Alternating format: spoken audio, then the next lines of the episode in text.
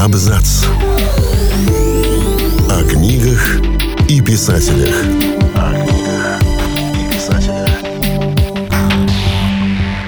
Всем привет! Я Олег Булдаков, и сегодня я расскажу вам историю романа «Убить пересмешника», книги, которую запрещают и любят одновременно. Роман Харпер Ли «Убить пересмешника» обсуждают уже почти 60 лет. Где-то книга считается бестселлером и входит в школьную программу. В других местах попадает в списки запрещенной литературы. Рассказываем, как создавался один из важных подростковых романов 20 века и почему споры о нем продолжаются до сих пор. «Убить пересмешника» – знаковое во всех отношениях произведение. События в нем разворачиваются во время Великой депрессии, когда в США резко упал уровень жизни, значительная часть населения потеряла работу и сильно обнищала. А еще в те времена обычными явлениями, особенно в Южных Штатах, были насилие, расизм и социальное неравенство. Молодая и неравнодушная писательница Нелл Харпер Ли не могла об этом молчать. Главная героиня книги – шестилетняя Джин Луиза Финч, которую близкие называют «Глазастик». Она живет в вымышленном городе вместе с братом Джимом и отцом Атикусом, юристом, который выстраивает стратегию защиты чернокожего мужчины, насильника. Весь город осуждает Атикуса за это, а его детей постоянно дразнят. Но мужчина все равно старается довести дело до конца. Чтобы лучше понять истоки этого романа, обратимся к биографии автора. Нелл Харпер Ли родилась 28 апреля 1926 года в городе Монровилле, штат Алабама. Отец Нелл был юристом и главным редактором местной газеты. Мать занималась домашним хозяйством. Вне всякого сомнения, семья играла значительную роль в жизни будущей писательницы. Одного из главных героев своего романа, Атикуса Финча, она наделила чертами отца. Джим, брат Глазастика, был полностью списан со старшего брата. А прототипом тети Александры стала мама писательницы. Вообще, Монровиль был довольно унылым, пыльным, захолустным городком. Темп размеренной городской жизни задавал свисток на местной лесопилке. Жителей в Монровиле было всего около двух тысяч, и, конечно, они знали друг о друге практически все. Сплетни распространялись очень быстро.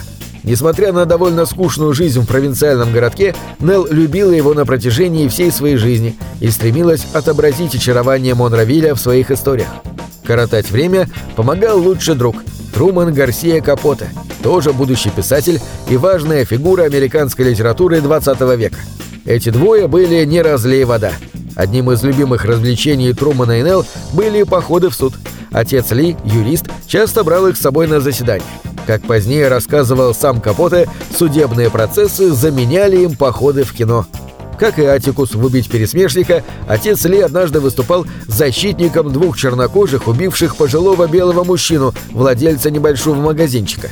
Жюри присяжных, полностью состоявшее из белых мужчин, в их числе, к слову, был сын убитого, единогласно признало подсудимых виновными. Их линчевали, а защитник был поражен несправедливостью суда и больше никогда не возвращался к адвокатской практике. Отучившись в колледже, девушка поступила в Алабамский университет, где изучала право.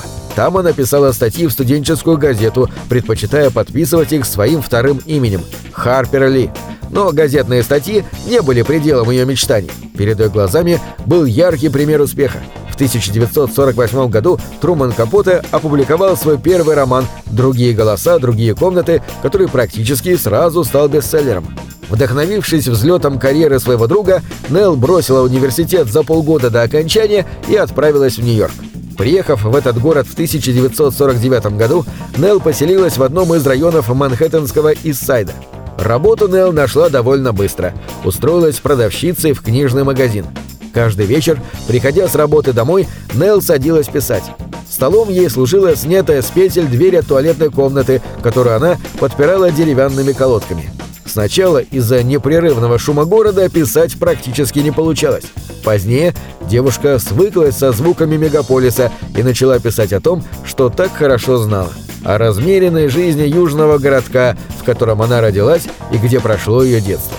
Ее попытки опубликовать текст нельзя было назвать продуктивными, поскольку многим она даже не показывала рукописи, опасаясь отказа.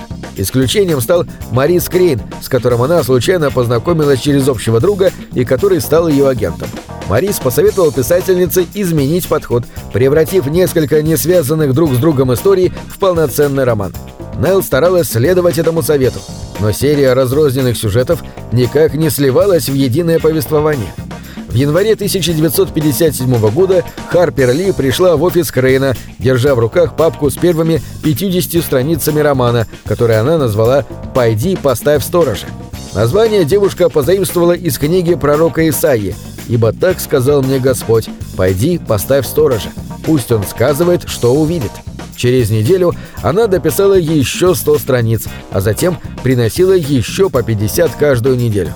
Весной Крейн решил, что книга готова к изданию, и вот ее пригласили в издательство, чтобы обсудить некоторые детали рукописи. Нелл была счастлива. Почти вся редакция издательства состояла из мужчин.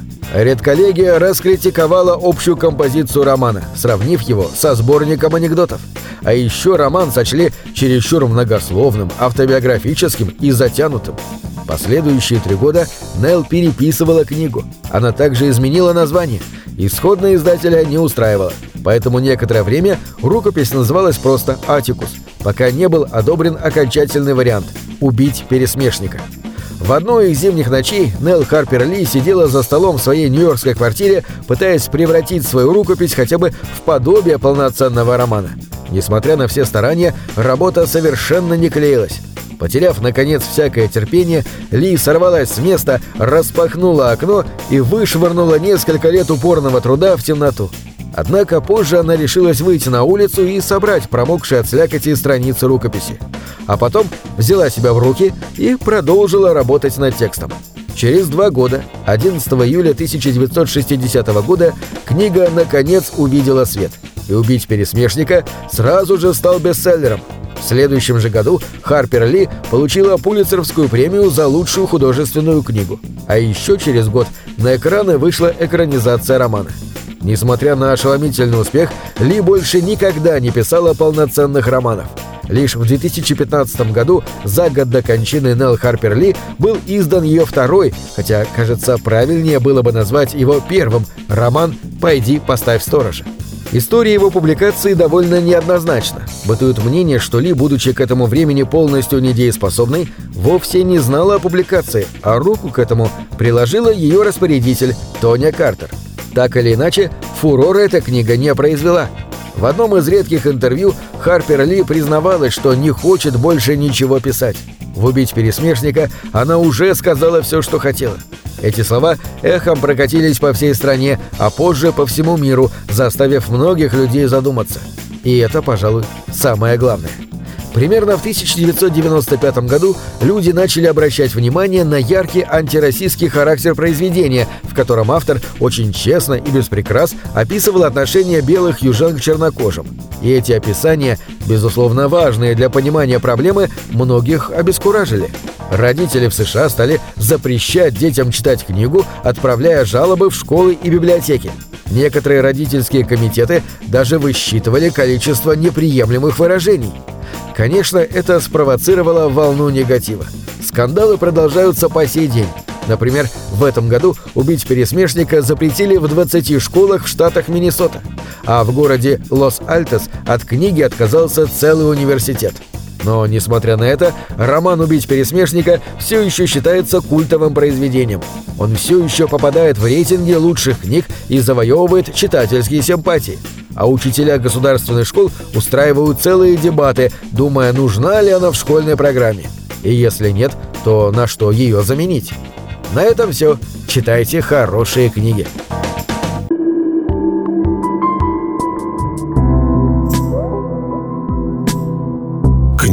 Это двери, что выводят тебя из четырех стен. С ними ты проживаешь другие жизни, а свою умножаешь в тысячу раз. Тысячу раз.